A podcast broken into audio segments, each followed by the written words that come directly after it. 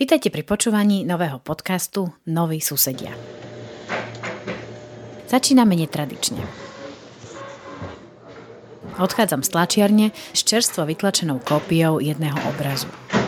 Poznáte tento obraz? Nie. Čo tam vidíte? Čo si myslíte, že z čoho by to mohlo byť? Možno z nejakej doby, kedy tu nám bojovali Turci. Neviem, to vyzerá byť taká horda asi nejakých vojakov. Zjavne sa na niečo veľmi dobre bavia. Niektorí na hlavách majú tak túbany a niektorí také kožušinu z ovieč na hlave majú. Jeden štali tam sa šmeje, že fajkou, druhý tam niečo píše. Ty poznáš tento obraz? poznám, keďže ešte ako malé dieťa som mala rada strašne takéto knihy s obrazmi. To je vojna za čias cárskeho Ruska? Čo sú to kozacké najazdy na Európu? Tých kozakov by som typoval, lebo tieto účesy a fúzie a tak ďalej. Jak kozaky písali písmo tureckému sultánu. A to ste sa kde učili? A, na YouTube som to videla. My sme sa to museli učiť. Aha. Obraz, na ktorý sa pýtam, je historický Predstavte si 15 až 20 mužov, ktorí sedia a stoja okolo stola niekde vonku, na poli, zrejme na boisku. V strede je upravený muž, oblečený v čiernom, drží pero, krásne biele brko a sústredene píše. Ostatní muži, ktorí sedia a stoja okolo stola, mu do toho mudrujú. Vyzerajú, že mu radia, čo má napísať, na čo nezabudnúť a z chuti sa pritom bavia. Prekrikujú sa jeden cez druhého. Vládne tam mierny chaos.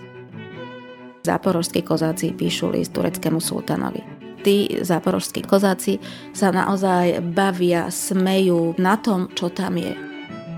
Niektorí muži na obraze majú baranice, iní zimné klobuky, hrubé kabáty, ale niektorí z nich svoje polonahy.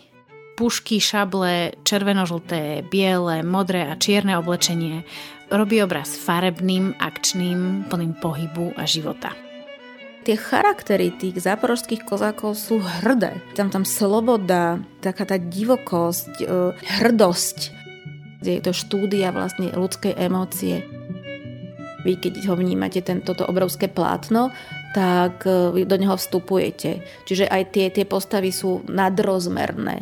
To je inscenácia, proste to je scéna, vy narastie v tom a naozaj, že má v sebe ten pulzujúci rytmus, je, je centrálne nastavená.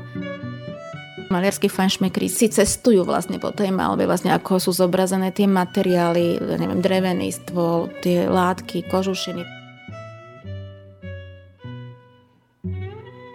Obraz, o ktorom hovoríme, sa volá Záporožskí kozáci píšu list tureckému sultánovi a viaže sa k nemu aj list. Teda ide o dva listy. Ja, sultán a vládca Veľkej porty, syn Ibrahima I., brat Slnka a Mesiaca, vnúk a zástupca Allaha na zemi. V prvom, turecký sultán Mehmed IV. hrozí kozákom, bojovníkom z oblasti Záporožia z juhovýchodnej Európy, aby sa stiahli a prestali s výbojmi záporožským kozákom, aby ste sa mi dobrovoľne a bez odporu vzdali a zdržali sa obťažovania ďalšími útokmi.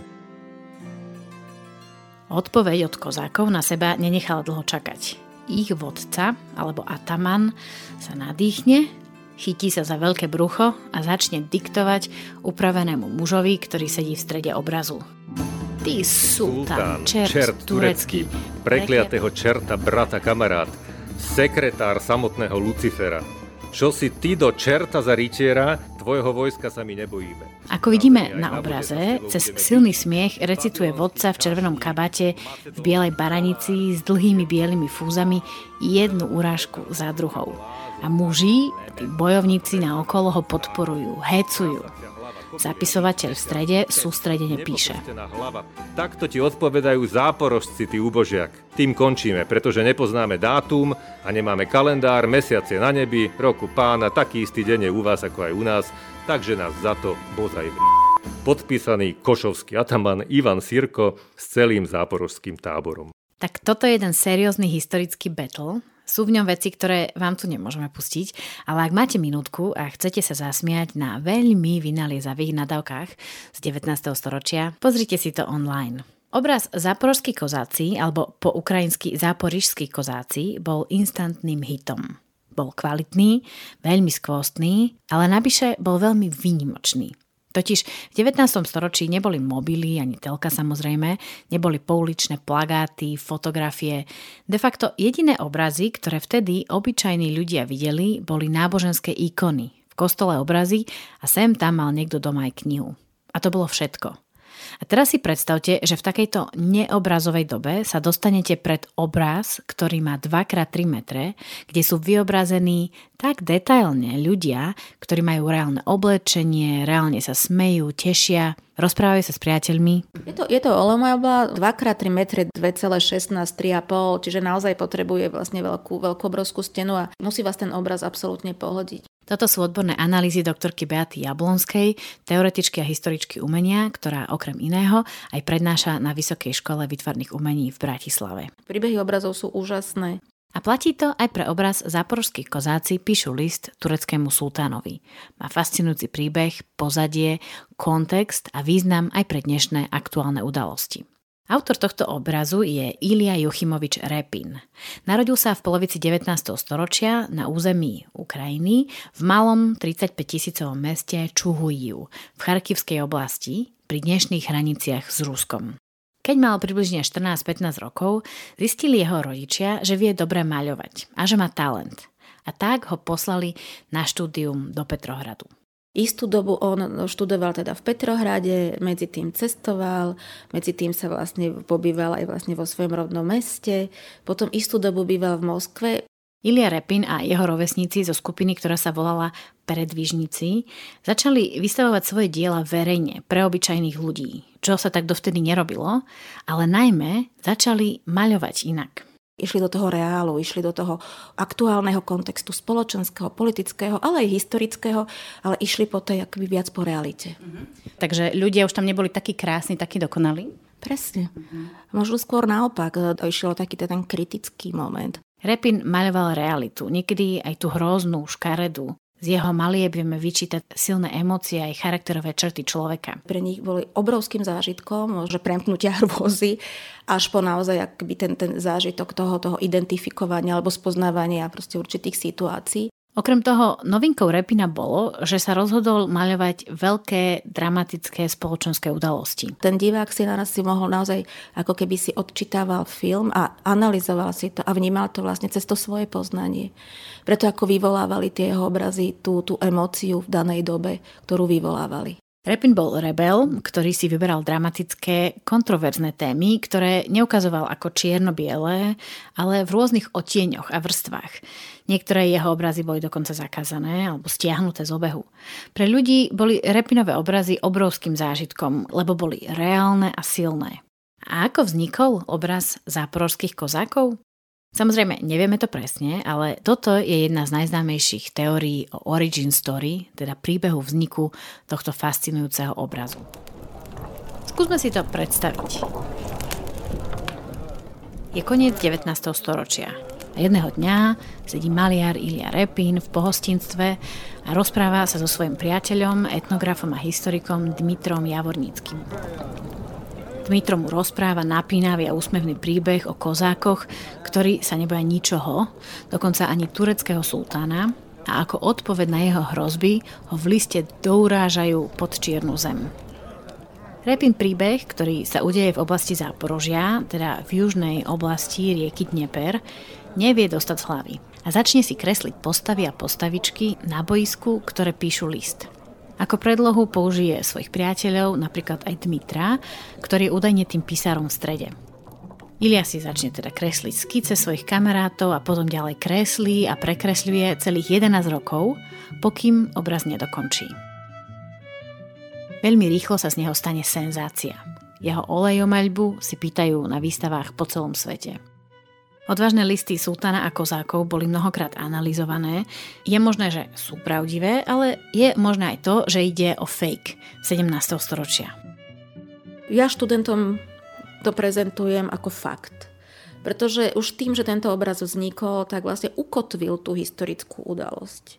A pravdepodobne určite vlastne toho tureckého, vojsko tureckého sultána bolo v tomto priestore porazené, to sú historické udalosti. Určite došlo k rôznym výmenám, rôznych vlastne depeší prečo nemohla byť práve takáto. Obraz sa stal kultovým. Privlastňujú si ho Rusi aj Ukrajinci. Som mala asi problém ho zaradiť, lebo vždy hovorím, a toto je slovenský maliar, je to anglický maliar. Ako, naozaj som si teda aj kvôli teda nášmu, nášmu stretnutia snažila dohľadať vlastne, ako sa definuje, pretože sa priznám, že ešte pred rokom som vlastne to neriešila. Áno, ako zistujem, do spustenia vojny na Ukrajine sme na Slovensku nie často rozlišovali medzi ruskými a ukrajinskými historickými osobnosťami. Repin sa narodil v Ukrajine, ale celý život pôsobil v Rusku. A dokonca obraz záporovských kozakov nakoniec od Repina kúpil ruský cár Alexander III. A dnes sa nachádza v štátnom Ruskom múzeu.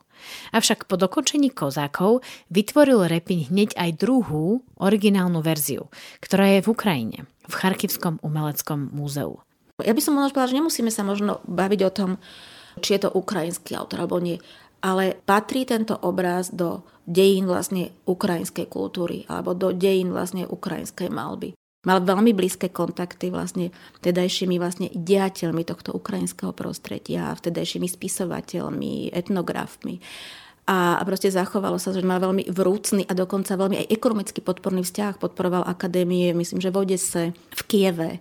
Repin bol počas svojej úspešnej kariéry maliara využívaný, možno dokonca zneužívaný na socialistickú propagandu. Že takto má vyzerať realistické alebo to správne socialistické dielo. Keď sa Repin presťahoval kvôli jeho druhej žene do Fínska, do mesta asi hodinu od Peterburgu, Stalin ho dokonca žiadal o to, aby sa vrátil. On to však nespravil. Po druhej svetovej vojne vlastne Rusko anektovalo tento priestor, čiže aj to miesto, kde on zomrel, stalo sa vlastne územím Sovietskeho zväzu a myslím, že sa teraz volá aj Repinovo, je tam jeho dom, eh, jeho múzeum a vlastne aj jeho hrob. Ilia Repin nepatrí len do strnulej histórie. Dnes napríklad na sociálnych sieťach nájdete mnoho jeho nápodobnení alebo memečiek, fotiek ako ukrajinskí vojaci píšu list cárovi Putinovi. To je asi to by zmysel a myslím, že aj sen mnohých výtvarných umelcov a umelky. To dielo toho Ilia Repinu naraz im pripomína situáciu, ktorá sa už udiala. Svojím spôsobom im určite dodáva aj silu. Priamosť, uvoľnenosť a humor, ale aj hrdosť, nepoddajnosť, vyhranenosť, vymedzovanie sa, kľukatá a často skúšaná história, to je pozorovanie nielen z obrazu záporovských kozákov, ale v mnohom sa mi spája aj so samotnou Ukrajinou a jej ľuďmi. Tak sa na ňu poďme bližšie pozrieť. Schválne, čo viete o Ukrajine? Myslím, že som o nich veľa nevedela ani vlastne stále neviem. Bol som predtým dvakrát na Ukrajine. Viem, že je tam iný druh církve dominantne než u nás, tým pádom aj tá architektúra je tak veľmi už týmto ovplyvnená. Trochu poznám ich kuchyňu, dosť založená na mese, kapuste, cvikla a tak. Oni fakt majú tú svoju vlast strašne radi a hrozne im na nej záleží. Na čím som nikdy nepremýšľala, bolo, že akí sú Ukrajinci. Že to nie sú Rusy. Vy ste vedeli niečo o Ukrajincoch? Nie, v podstate nie. Človek to mal za takou oponou nejakou, za ktorú sa moc nechodí. Pamätali sme si Timošenkovu s tým drdolom a sledovali sme to, že tam na tom kríme, čo sa deje, ale sme tak nejak hodili za ramena, že však to nejako bude, to sa nás netýka. Že? To vás prekvapuje, že my o vás vieme dosť málo? Nie, pretože Ukrajinci tiež nič neviedzą o Slovákach. Ukrajinci sú naši noví susedia. A toto je podcast Noví susedia, v ktorom sa vám budeme snažiť priblížiť Ukrajinu, Ukrajincov a Ukrajinky cez príbehy, zaujímavosti a súvislosti. Moje meno je Katarína Urban-Richterová. Som novinárka a podcastová producentka a v tomto podcaste v šiestich epizódach budem hovoriť s Ukrajincami aj Slovákmi, s odborníkmi aj lajkmi, obyčajnými ľuďmi v snahe zistiť čo najviac o tejto krajine – o maličkostiach aj veľkých veciach, ktoré robia Ukrajinu Ukrajinou a ktoré nám môžu pomôcť nadviazať kontakt alebo sa lepšie prepojiť s našimi novými susedmi. Tak poďme na to. Vítajte pri počúvaní prvej epizódy podcastu Noví susedia. Predstavte si, že Slovensko nekončí pri kútoch, ale pokračuje cez celé Čechy, aj celé Nemecko, rovno aj Rakúsko a ešte k tomu prihoďme aj tretinu Maďarska. Takáto veľká, približne, je Ukrajina. A predstavte si, že ku všetkým Slovákom pridáme aj všetkých Čechov, Maďarov, Rakúšanov, Slovincov a Chorvátov a ešte polovicu Srbov, čo je dokopy zhruba 43 miliónov ľudí, tak zhruba o takejto obrovskej skupine ľudí sa rozprávame, keď hovoríme o Ukrajincoch a Ukrajinkách. Hlavné mesto Kiev, alebo Kiev, má skoro 3 milióny obyvateľov, čo je viac ako polovica Slovenska. A 5 ukrajinských miest má vyše 1 milión ľudí, teda každé z nich je väčšie ako Bratislava, Košice, Prešov a Pánska Bystrica dokopy. Dnieper, alebo po ukrajinsky Dnipro, rieka, ktorá tečie približne stredom krajiny, je jej dobrým rozdeľovacím bodom na západnú časť Ukrajiny, ktorá bola vždy prevažne ukrajinsky hovoriaca, a na východnú časť, ktorá je bližšie k Rusku a tu bolo vždy viac miestnych, ktorí hovorili po rusky. Na rieke Dnipro leží aj hlavné mesto Kiev. Inak určite ste si všimli, že nehovorím Kiev, ale Kiev, ale že to robím aj pri iných názvoch miest či riek. Je to nás chvál. Viac si k tomu povieme v jednej z neskorších epizód. Ak by ste chceli skúsiť jazdu autom, samozrejme nie teraz, ale v čase mieru, tak zo západu na východ, teda napríklad z Užhorodu, ktorý je pri hraniciach so Slovenskom, do Luhaňsku, ktorý je na hraniciach s Ruskom, je to vyše 23 hodín čistej jazdy autom. A zo severu na juh, napríklad z mesta Černihiv až po Sevastopol, čo je na Kryme, to by vám trvalo asi 15 hodín autom. A Ukrajina má aj more, Čierne more, na ktorom sa nachádza aj polostrov Krym a Azovské more. A má aj hory, Karpatské pohorie, ideálne na turistiku, lyžovanie, samozrejme krásne mesta, tradície, staré pevnosti a tak ďalej. Väčšina ľudí na Ukrajine sa hlási k ukrajinskej národnosti, ale medzi početné minority patria aj Rusi, to je tá najväčšia minorita, potom Bielorusi, Moldavci, ale aj Rumúni a Bulhári, Maďari, Poliaci a Židia. Viac ako polovica ľudí žijúcich na Ukrajine sú veriaci a väčšina z nich je pravoslávnych. Na západe krajiny vidieť aj grekokatolické význanie, v niektorých častiach Ukrajiny sú aj rímsky katolíci a minoritnými náboženstvami na Ukrajine je judaizmus a islám. Tento náš mega veľký sused, s ktorým zdieľame hranicu, cez ktorú na Slovensko tiekla ropa a zemný plyn, je obrovský. Rozlohou, počtom aj rozmanitosťou ľudí. Ale prekvapivo vieme o ňom málo. Pár základných predsudkov a stereotypných obrazov z 90. rokov, no a teraz samozrejme vojna. Fakt, že pred 11 mesiacmi napadlo Rusko Ukrajinu a prebieha tam otvorená celoplošná vojna.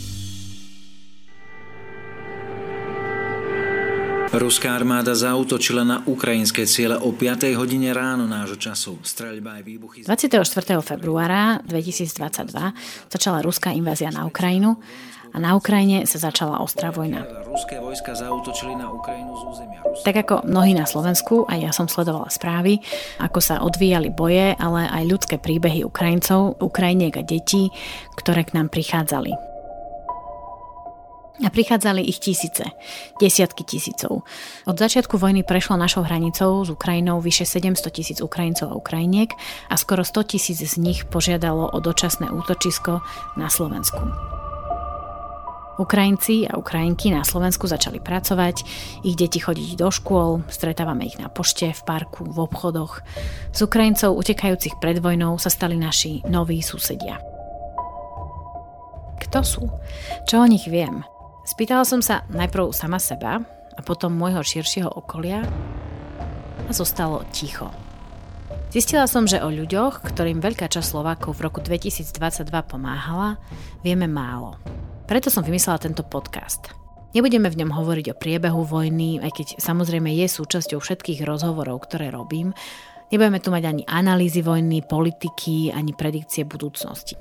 Pozrieme sa na to, kto sú Ukrajinci a Ukrajinky.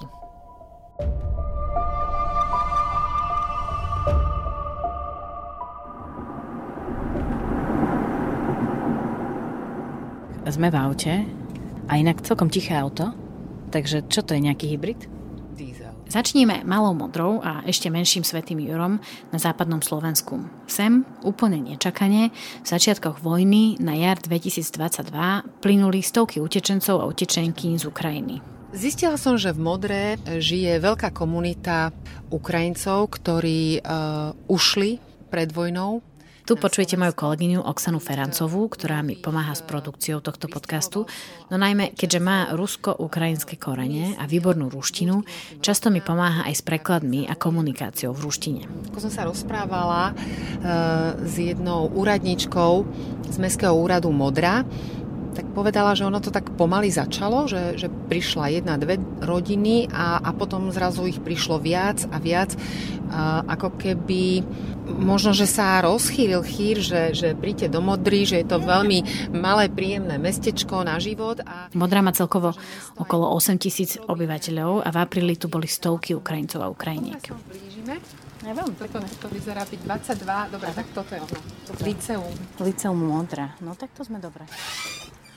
Dobrý, Dobrý deň. Dobrý deň, Richterová Katarína. Dobrý deň, nech sa páči. Ďakujem. Keď sa začala vojna na Ukrajine, tak bez váhania sme proste hľadali, že kde môžeme byť užitoční. Toto je príbeh, ktorý sme videli a počuli z mnohých miest Slovenska. Ľudia v modre ponúkali na ubytovanie svoje chaty a malé domčeky. Zapili sme sa do zbierok. Keď začalo leto, tak vieme, že mnohí ľudia sem prišli s jednou taškou. Tak sme si nevedeli predstaviť, že asi nemajú letné oblečenie. No, tak sme spravili zbierku letného oblečenia a vtedy už sme chceli, to už bolo pár mesiacov po začiatku vojny, vtedy už sme chceli trošku zaktivizovať aj samotných Ukrajincov. Aby nezostali pasívni, aby sme ich, a zároveň aby sa cítili užitoční. Toto je úspešná podnikateľka Dana Frey, ktorá dnes manažuje občianske združenie Presahy v meste Modra. V ich budove, 250-ročnej starej pamiatke s nádherným klenovým stropom, sa začala stretávať miestna nová komunita Ukrajincov a Ukrajiniek. Od 15 do 20 dospelých, plus vždycky je nejakých 5-6 detí. A ešte sa ku nám pripojila, e, pripojili dve psychologičky z Lígy za duševné zdravie, Ukrajinky, ktoré vlastne Liga zamestnáva, aby vlastne pôsobili takto v regiónoch, kde treba a oni s nimi robia arteterapiu a majú tak akože e, takého watchdoga aj duševného stavu a toho, čo prekonávajú, že sa majú aj s kým porozprávať tak, takýmto smerom. A mne sa zdá, ako keby Modra úplne zvládla ten systém prijatia nových susedov. Je to tak? Cítite tak aj medzi um, obyvateľmi Modry, že je pre nich dôležité, aby títo ľudia sa tu neiba skovávali pred vojnou alebo utekali pred vojnou, ale reálne mali aj ako dobrý život? Nemôžem to generalizovať. Lebo áno, všetko tomu nasvedčuje, že sme príkladní susedia nových susedov aj keď sa tu robil napríklad koncert pre Ukrajinu benefičný, tak sa vy, vyzberalo veľmi veľa peňazí. A keď to porovnáme s počtom obyvateľov Modry, tak to naozaj bola veľká suma. A to bol taký znak, že fakt ľudia sú solidárni a fakt im na tom záleží. Každý žijeme trošku vo vlastnej bubline a moja bublina môže, za svoju bublinu môžem povedať, že áno, že príjmame Ukrajincov a že im radi budeme pomáhať, ale tak e, sú aj iné bubliny. V každom meste je to tak. Ja poznám viacej Ukrajincov, ktorí tu žijú veľmi dlho, sú úplne etablovaní v tejto spoločnosti, hovoria výborne po slovensky a sú skvelí profesionáli. Sú to aj ľudia, ktorí majú stavebné firmy, e, reštauráciu a okrem toho samozrejme veľa ľudí na takých um, pracovných pozíciách ako keď si zavoláte stavebnú firmu, tak je tam veľa robotníkov z Ukrajiny často, alebo ženy v kuchyni, alebo upratovačky. Takto začínajú manuálnou prácou, že je tam ešte nejaká jazyková bariéra. To, že sem prišli títo noví susedia, čo to dá modre? No, určite pestrosť. To je vždycky dobré. Nové elementy nikdy neuškodia a myslím, že máme, máme nábeh na to byť veľmi otvorený tak uh, treba to využívať a treba to udržiavať. Zaujímavé je, že Modrá, ktorá má skúsenosti a pozná Ukrajinu a jej ľudí ešte z predvojny, väčšinou sú to ľudia milí a veľmi solidárni k Ukrajincom, tak aj tu sú susedia od seba oddelení. Myslím, že už teraz veľmi chýba prepojenie týchto komunít, že už by bolo na čase, aby sme sa viacej spoznali a to je rebus, ktorý my tu lúštime, že ako to spraviť. Ako to vyzerá, že nie sú prepojené tie komunity? Čo to znamená? Takže napríklad mali sme v sobotu podujatie e, Deň sirotinca a my sme využili túto akciu na to, aby sme tam zavolali túto ukrajinskú komunitu pretože sú tiež súčasťou modranskej komunity, tak napiekli koláče a pripravili si tam program, ale keď ste sa pozreli na to nádvorie Modranského sirotinca, tak tu bola skupina Ukrajincov a tu bola skupina Modranov že to prepojenie tam nenastalo a my teraz rozmýšľam, že ako to spraviť, aby sa, áno, je tam veľká ba- jazyková bariéra ešte stále a možno sa to uvoľní aj keď sa uvoľní táto bariéra. E, je to ako rovnaké poli magnetov, keď tlačíte k sebe. Je to nejaké prírodzené, lebo je tu tá ukrajinská bublina a oni si rozprávajú rusky, ukrajinsky medzi sebou a keď príde Modran, tak sa necíti proste komfortne v tej situácii. Je ako minorita v tej situácii možno. Áno, určite. Neviem, zatiaľ neviem, ako to vyriešiť. Čím to je? Nebude to tým, že vieme, a teda aj ľudia v modré, tak málo o Ukrajine a Ukrajincoch? Skúsme si teda dať ďalší cieľ tohto podcastu. Rozpovedať zaujímavé príbehy, maličkosti, ktoré pozná každý Ukrajinec a Ukrajinka a ktoré nám môžu pomôcť k lepšiemu pochopeniu našich nových susedov. Ale aj ako taký icebreaker – Akože keď do 8 tisícovej modry príde 250 v tom úvode, 250 alebo 200 eh, nových susedov, to je veľa a, a to tým pádom každý musí zažiť na vlastnej koži, že stretne niekoho z tej inej krajiny a ešte návyše stretne niekoho, kto prišiel akože z vojny. Že to sú také dve veľké veci. Nie iba, že spoznám Ukrajinca, ale spoznám niekoho, kto akurát utiekol pred vojnou. To musí, musí to v tých ľuďoch niečo zanechať. Vo vás to čo zanechalo, že poznáte niekoho, kto, kto bol vo vojne alebo kto utiekol pred vojnou? No, ja som si tak aj nedávno uvedomila, že tým, že stretávam ľudí, ktorí sa priamo ocitli v takejto situácii, tak mne to napríklad zhmotnilo aj pohľad na, na minulosť buď na e, druhú svetovú vojnu alebo 68. rok, proste úplne ináč vnímam túto históriu, tak, e, tak reálnejšie, pretože doteraz to bola len proste teória z učebnice dejepisu, ale teraz, nakoľko je to tak blízko, aj ten front, aj tí ľudia proste, čo to zažívajú, čo, ktorých to priamo ovplyvnilo, sú tu tak už mám zimomriavky, tak naozaj ináč vnímam aj tú históriu, tak, tak reálnejšie, že, že si viac mo, viem, dokážem predstaviť, že čo sa dialo vtedy a čo ľudia prežívali. Ja zase cítim takú bagatelizáciu vlastných problémov. Že keď vidím, že áno, že, že človek prešiel takými vecami, tak ja si uvedomujem, že tie moje malé veci sú ozaj malé.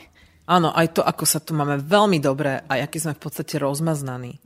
V strednej Európe sme rozmaznaní. Teraz sme v budove Licea. My tu máme vybavený výtvarný ateliér, kde robíme kurzy rôznych výtvarných techník. Ešte rýchlo prebehnem horným ateliérom, kde mávajú miestni ľudia z Ukrajiny arteterapiu a kde ku dňu nezávislosti vytvorili miestni, ženy, muži a deti, trička, tašky, hrdo pokreslené žlto modrou. Ako prvá vec okamžite samozrejme ukrajinská vlajka. Hrdosť. Hrdosť. Čo ja Ukrajinka. Píšajú, spíšim sa tým. Tak, tak to vnímame, keď sa stretávajú, že my nie sme takí národovci akože naše národovectvo má trošku inú podobu než to ukrajinské. Toľko Dana Frey z občianskeho združenia Presahy o ich nových susedoch, ktorí v rámci ukrajinskej besedy tak nazvali pravidelné stretnutia Ukrajincov v Modre, chystajú aj spoločné oslavy sviatkov. Tak toto je Dom kultúry. A toto je zase niečo iné, počkaj.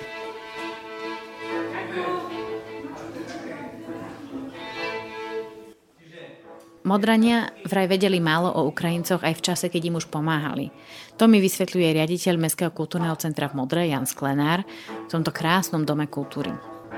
V spoločnosti bolo cítiť veľkú mieru solidarity a, a to, že sú to naši susedia, o ktorých paradoxne až teraz sa dozvedáme viac. Ukrajina je naozaj nedaleko, ale zistili sme, že vlastne o tej krajine vieme veľmi málo.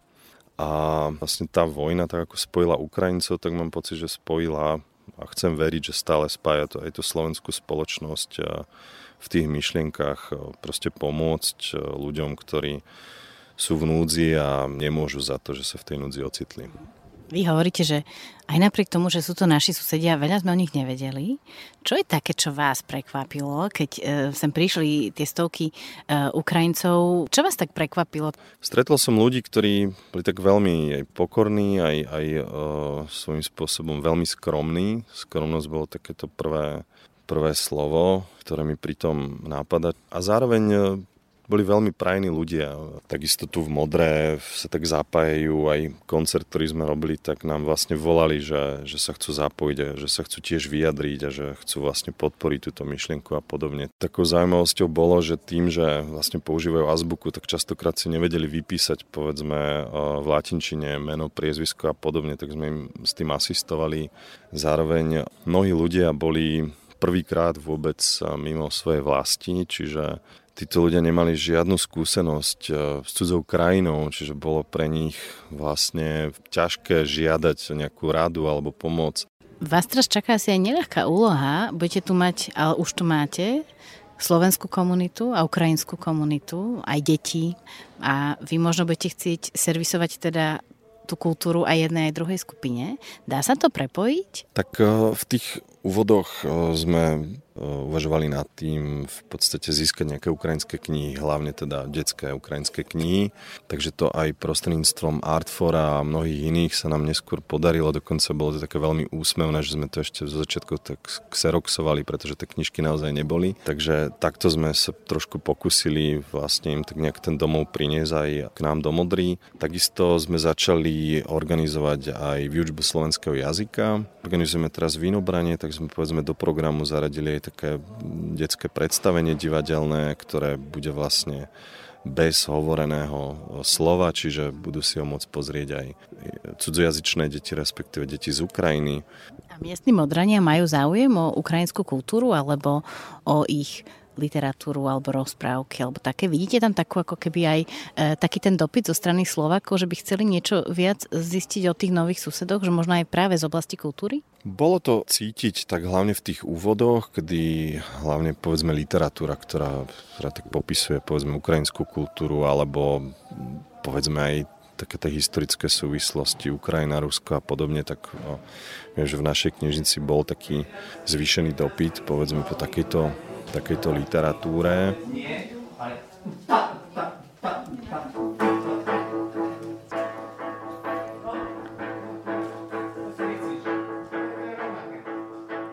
Čítam tu Burčak, takže asi vieme, že kde sa nachádzame. Nachádzame sa vo vinárskom regióne.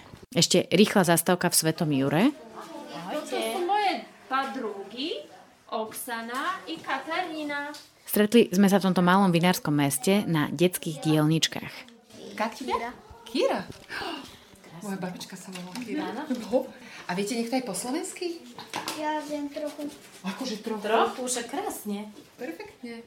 Sme vo Svetom Jure. Máme tu takýto krásny ateliér v eh, historickom dome renesančnom. Ja som Lucia Marušicová. Učím deti také nejaké tvorivé myslenie a činnosti, ktoré s tým tvorením súvisia. No, Svetý Júr je maličké mestečko a e, v tých prvých týždňoch, jak vlastne prichádzali tie rodiny s deťmi, tak musím povedať, že bol veľký chaos. No a potom sme sa dohodli, že každý vlastne urobí nejakú ponuku niečoho, čo by sme im mohli akože ponúknuť. Takže ja som ponúkla toto, no. A... To znamená, že tieto deti už k vám chodia teraz skoro možno no, 5 mesiacov? Roka, alebo... určite skoro. No, takže to je také milé. Tiež som mala trošku trému, že jak to bude, ale som zistila, že proste my si to nejak povieme a tuto Matvej je môj prekladateľ, takže on mi to vždy pomôže nejako zvládnuť. Tak ten chlapec vyzeral, že je fantasticky po slovensky a aj šikovný zároveň a že možno je to aj taká zbytočná otázka, ale tak sa opýtam, že sú v niečom ukrajinské deti iné ako slovenské? Hm, neviem, ale akože zrovna tieto, ktoré sú tu, sú veľmi také skromné. Zo začiatku som mala pocit, že sa ma boja niektoré. Že boli takí, že to je tá jazyková bariéra, moja ruština je slabá a kým sa odvážili mi povedať, že niečo chcú, tak to trvalo, ale tak postupne. No. Sú veľmi zlatí, sú vďační. Oni tie deti akože to, čo tu občas sa tak rozprávame, tak samozrejme, že občas padnú aj také veci, ktoré sú pre nich asi trošku traumatizujúce. Som vedla v tej väčšej miestnosti, mala také veľké kartóny a som chcela, aby malovali proste ľudí, ale veľkých. A že koho chcú, všetci malovali svojich papa. To je môj papa. No. Lebo ich tu nemajú. nemajú ich tu. A potom si ich pekne tie obrovské kartóny so sebou trepali dole tou ulicou, lebo ten papa musel s nimi. No ale sme to nerozoberali, ja som není nejaký terapeut ani nič, ale proste na niektorých veciach vidno, že, že to majú v hlavách. Zo začiatku e, používali len modrú a žltú. Takže všetko aj tuto sú vystrihnuté modré E, žlté kvetinky, že majú to proste niekde v sebe. Čo vás prekvapilo, keď prišli títo noví susedia na nich? Niečo, čo ste nečakali, alebo čo ste o Ukrajincoch možno nevedeli? Veľká slušnosť. Uh-huh. Tu sa mi zhoršil zvuk nahrávania, ale je to stále tá istá Lucia Marušicová, učiteľka v kreatívnej dielničke. Napríklad, aby som 24-ročnej dievčine, ktorá je vo veku mojej céry, vysvetlila, že nech mi nevyká, ale nech mi tyká. A tam mi vysvetlili, že vykanie je u nich veľmi bežné, že tá, to je, my to bereme, že však si týkajme, že to, to nie. Aj to, že proste uh, tiež taká ostýchava, že, že im napríklad 3 dní nešlo poriadne kúrenie, ale z takej tej uh, skromnosti alebo z čoho, tak sa neozvali. Že je to také, je taká črta, ktorú Možno aj my sme boli také bojazlivejší, ale už teraz sa ľudia hlásia k tomu, že niečo nefunguje alebo niečo je zlé a tak. Uh-huh, uh-huh, uh-huh. toto. A potom napríklad no vidím, že niektorí ľudia sú akože veľmi schopní uh-huh.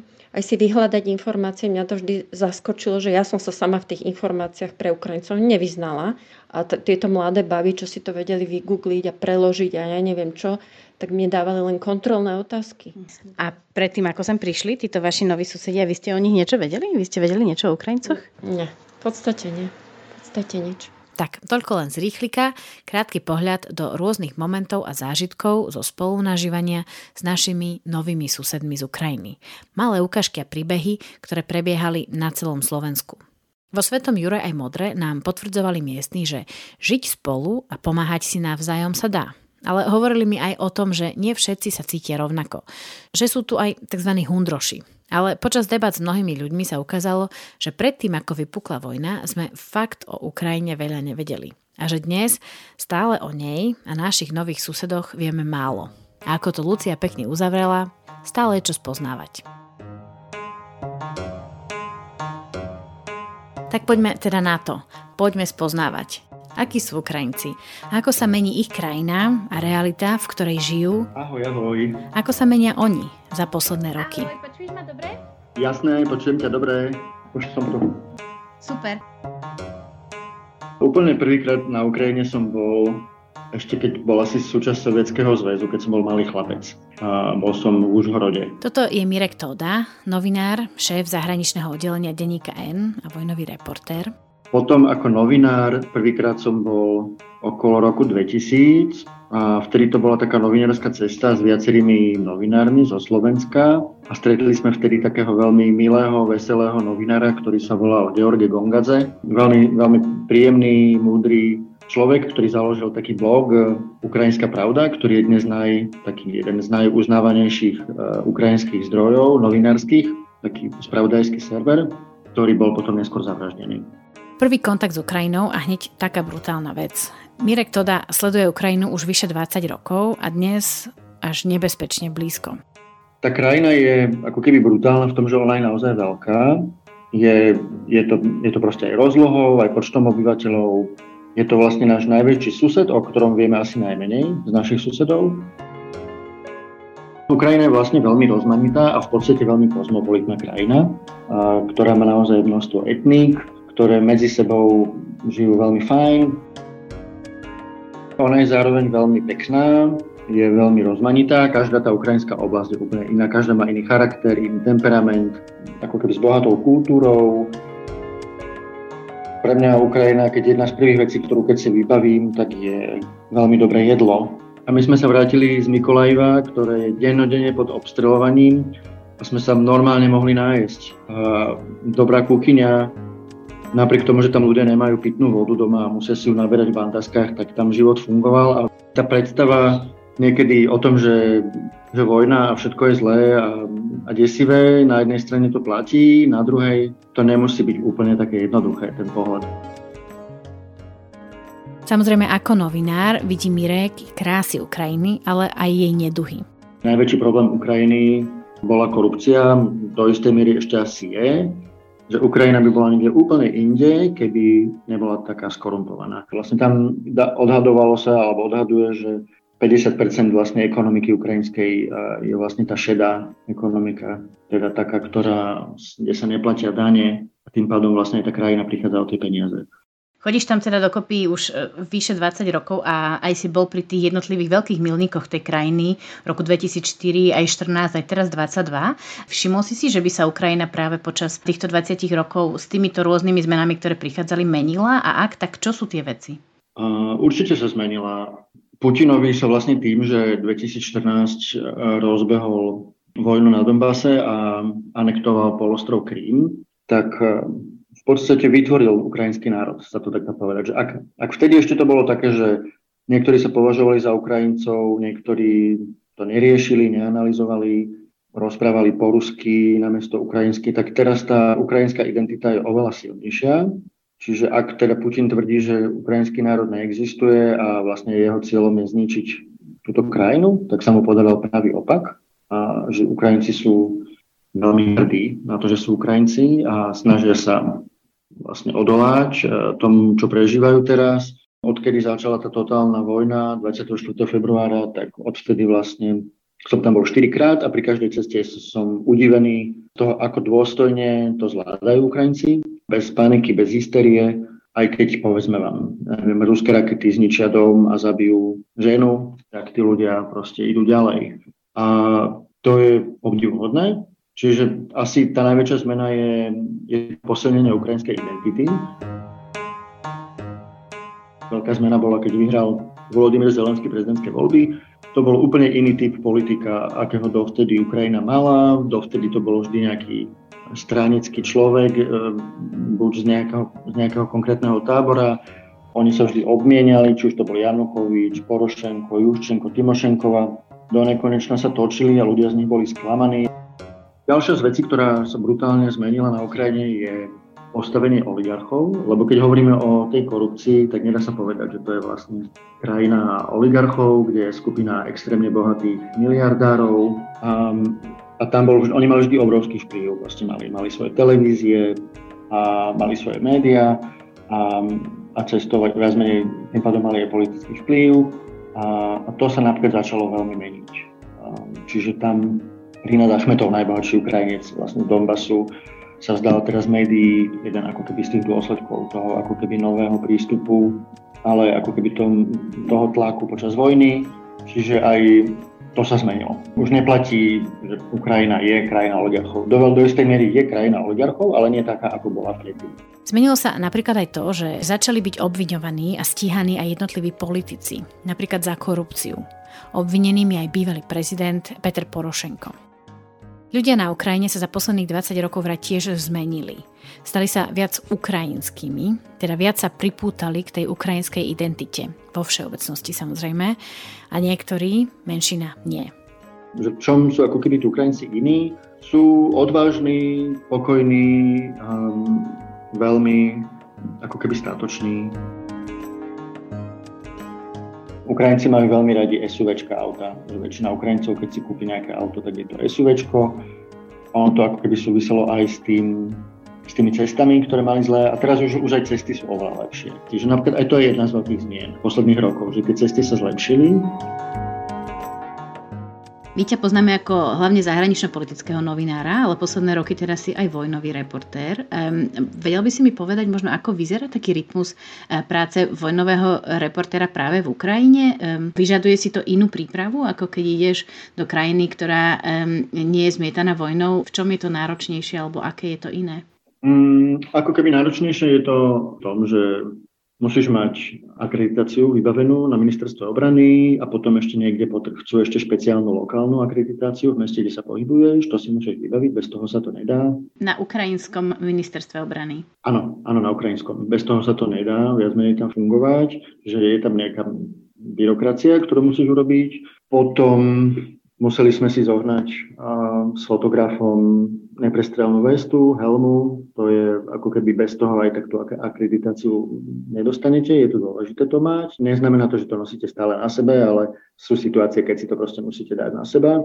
Čiže to je taká komplikácia, lebo to je ťažké. Ale inak tá práca reportérska sa nelíši od tej inej. Je Musíte akurát zvažovať niekedy mieru rizika, ako ďaleko ísť niekde, niekedy. Ale inak ako keby to funguje úplne normálne ako inde. Tak, pretože ono to aj keď môže znieť nejak dramaticky, že vojnový reporter, alebo tak, ale ja sa až tak ako keby dramaticky nevnímam, lebo, lebo vidím tých ľudí, ktorí tam žijú. Uh, vidím seba ako nejakého hostia, ktorý tam je a snaží sa sprostredkovať ostatným ľuďom, čo sa tam deje, ale som tam len dočasne a tí ľudia tam žijú. Ja beriem ako keby to reportovanie z Ukrajiny ako súčasť môjho povolania tom, kvôli tomu, že sa tej Ukrajine venujem dlhodobo a snažím sa vysledovať, či už v dobrom alebo v zlom. Tak toľko Mirek Toda, novinár a šéf zahraničného oddelenia denníka N. Ja mám veľmi rád uh, tie polievky, uh, solianku, aj, aj boršč, aj vždy som mal rád pohanku. Keď vlastne som strávil dve revolúcie uh, v Kieve, tak tam som objavil vtedy takú jednoduchú jedáleň s ukrajinským jedlom a tam som si veľmi rád dával pohanku a ešte s niečím iným. Že už vtedy som si to veľmi obľúbil.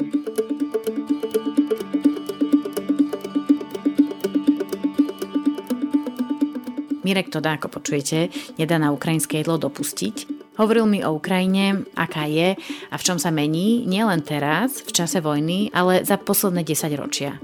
Mirek bol od spustenia vojny vo februári 2022 na Ukrajine pracovne už niekoľkokrát a potvrdzuje, že aktuálny záujem Slovákov o krajinu je obrovský. Prečo sa zaujímame o Ukrajinu a jej ľudí? A prečo je vôbec dôležité, aby sme poznali našich nových susedov? Pustila tak som sa. skúsme spolu, dobre? Pripraviť sa, pozor. Dobre. Ja som nebola na Ukrajine, ale jeden iný ukrajinský známy mi doniesol dva, dva kartóny cigariet, že my to asi oceníme. A ty ani nefajčíš? Ja ani nefajčím, ale asi cítil, že to tu oceníme. A toto už je novinárka a sociologička Zuzana Botíková. Ty máš takýchto nových susedov z Ukrajiny alebo susedky, ktoré prišli? Máme vo vedľajšom vchode a ešte máme aj e, u Krsnej od začiatku vojny rodinku zo Záporožia. Povedala by si, že si o nich vedela veľa? Alebo že ich poznáš ako susedov, že niečo o nich vieš tak vo všeobecnosti ako o krajine a národe? Nie, myslím, že som o nich veľa nevedela ani vlastne stále neviem. Stále sa každý deň v správach dozvedám nové a nové informácie. Aj keď teraz sa už smejem, že už poznám geografiu Ukrajiny lepšie ako geografiu iného európskeho štátu, ale toto všetko prišlo podľa mňa až od konca februára 2022. No to taká rýchla škola. To, čo ty hovoríš, de facto e, iba kopíruje to, čo ja zistujem počas e, nahrávania tohto podcastu, že veľmi málo vieme, aj keď sme otvorení a máme otvorené hlavy, veľmi málo vieme o tých našich susedoch. My máme ako vo všeobecnosti nejakú chuť spoznávať nových ľudí okolo seba, alebo, alebo nie? To je dobrá otázka.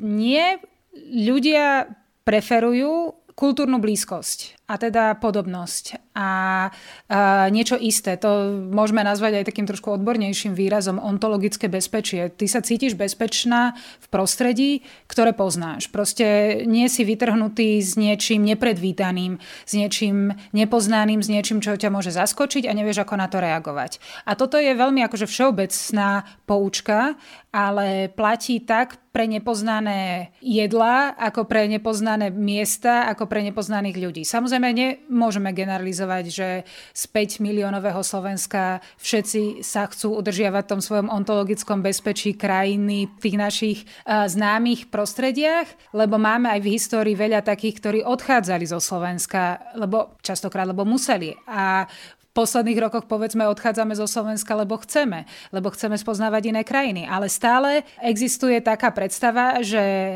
všade dobre doma najlepšie a nie iba pre Slovákov to platí, platí to proste aj v rámci rôznych etnických spoločenstiev, že istá podobnosť je bezpečnejšia ako odlišnosť. Takže de facto tí naši noví susedia, ktorí nám sem prišli z Ukrajiny, tak oni tým, že rasovo, ale aj čo sa týka viery, sme si veľmi podobní, ešte sú to aj Slovania, tak oni možno ani nenarúšajú to naše ontologické bezpečie, ako si to nazvala. Je to tak, že sa ich de facto nebojíme, že sme ich možno ľahšie privítali ako, ako utečencov, tiež ľudí, ktorí utekajú pred vojnou zo Sýrie. Je to tak? Áno. Veľa zážitkov z posledného roka na Slovensku to ukazuje, že e, tá solidarita voči utečencom z Ukrajiny je úplne iná ako solidarita, alebo teda dokonca až opak, nejaká nevraživosť voči utečencom z tretich krajín, ktoré povedzme nás nespájajú nejakou kultúrnou blízkosťou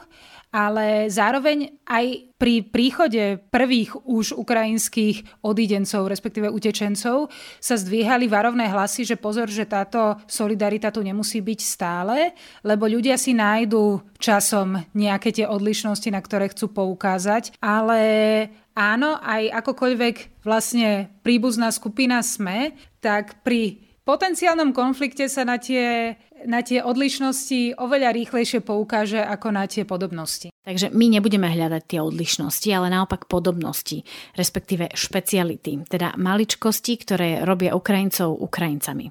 Čo definuje národ a jeho identitu? Môžeme ísť k takým základným poučkám, aké povedzme sa formovali v 19. storočí, kedy sa vlastne formovali akési moderné národy, ktoré boli častokrát podložené rovnakým jazykom, rovnakou históriou, rovnakým priestorom, kde ten národ spolu žije a následne nejakými rovnakými alebo podobnými kultúrnymi praktikami, či už je to folklór, či už je to podobná kuchyňa a teda s tým spojené vlastne stravovanie, móda, vzdelanie, možno aj samozrejme nejaké náboženstvo. Takže identita národa sa spája samozrejme s jazykom, históriou, náboženstvom, tradíciami, mytami, legendami a samozrejme rozprávkami. Príbehy, legendy, mýty sú vlastne všetky, nechcem byť zlá povedať na jedno kopito, ale, ale sú. Ale je, je veľmi zaujímavé si všímať, ako si tam vlastne každá tá krajina alebo každý ten národ e, každá tá skupina ľudí vlastne hľadá to svoje a premieta do toho to svoje. Ale celkom zaujímavý koncept je aj koncept Benedikta Andersona, ktorý hovorí o imaginárnych komunitách. A ten vlastne hovorí, že neexistuje nejaká jedna sila, ktorá dokáže ľudí tak rôznorodých na jednom území spojiť, ako tá predstava, že patria k nejakej národnej skupine. A tá sa často formovala tým, že čítali v rovnaký čas rovnaké periodiky a nejaké rovnaké médiá, ktoré ako keby pre nich informovali, že sa cítili byť súčasťou skupiny preto, lebo vlastne príjmali rovnaké správy v rovnaký čas v rovnakom jazyku. Jeden z takých najväčších ešte prejavov národnej identity a nejakej ochoty bojovať za národ je byť v armáde, nejakej národnej armáde alebo teda v ozbrojených silách a de facto bojovať silou alebo byť ochotný položiť život za nejaký národ.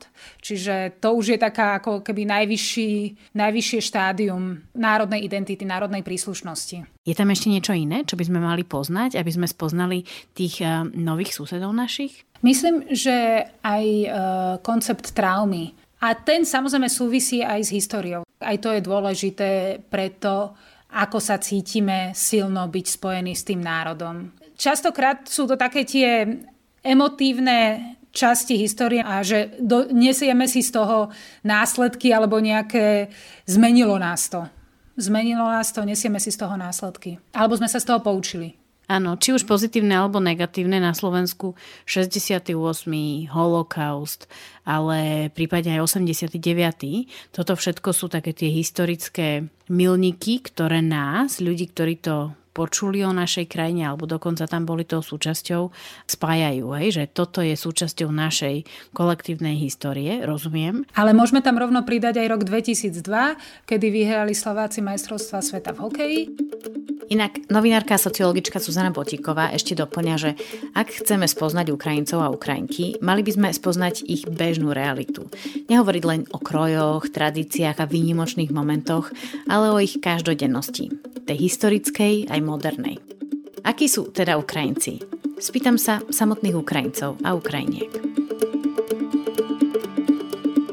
Silný ukrajinský duch, že máme to asi v krvi.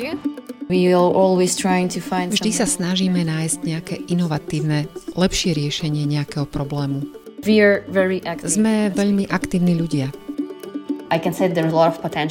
Môžem potvrdiť, že Ukrajina má veľký potenciál a je tu mnoho inovácií. Chcela by som, aby ľudia vedeli, že Ukrajina je oveľa viac ako len krajina zmietaná vojnou. We have to fight for everything. Za všetko musíme bojovať. Či už ide o naše zdravotníctvo, inštitúcie, bojujeme za prácu na trhu práce, kde je obrovská konkurencia. Sme proste pripravení bojovať a možno aj preto môžu Ukrajinci a Ukrajinky budiť dojem, že sú hlasní, nervózni a emocionálni. Na Ukrajine sme zvyknutí to tak, že vždy hovoriť to, čo myslíme. Že to podľa mňa je super. Ja aj to hovorím to, čo myslím. Ale, ale niekedy to nie je to umiestné. Nevždy to je vhodné, áno. Nie v každej situácii a nie v každom okolí. Na identitu národa alebo na to, akí sú ľudia z nejakého národa, vplýva aj to, čo čítame, sledujeme, počúvame, náš jazyk, legendy, sviatky a tradície, ale aj šport a osobnosti. A ovplyvňujú nás aj historické traumy, ktoré v sebe nesieme a veľké úspechy, ktoré národ preslávia až za hranice. Tak sa na to všetko a samozrejme oveľa viac pozrieme v najbližších 5 epizódach. Počuli ste prvú epizódu podcastu Noví susedia. Podcast je nezávislou produkciou, jeho autorkou som ja, Katarína Urban-Richterová a podpisujem sa aj pod strich, sound design, scenár, rozhovory a narratív. Produkcia a tlmočenie Oksana Ferancová, dramatické čítanie listu kozákov Peter Hajdin, externé konzultácie a výskum Olga Žurba a fact check alebo overovanie informácií Vladislav Jackový. Podcast Noví susedia vznikol vďaka finančnej podpore Fondu na podporu kultúry národnostných minorít, Kult Minor, ako aj vďaka podpore nadácie Milana Šimečku. A nájdete ho tu, v podcastovom feede Denníka N, na všetkých populárnych podcastových platformách ako Spotify, iTunes alebo Google Podcasts. Viac o našom podcaste nájdete aj na našej facebookovej stránke pod názvom Noví susedia. A ak sa vám náš podcast páči, povedzte o ňom kamarátom alebo známym, šerujte nás – tak, to už je naozaj dnes všetko. Moje meno je Katarína Urban-Richterová. Ďakujem, že ste si podcast Noví susedia vypočuli. O týždeň pokračujeme.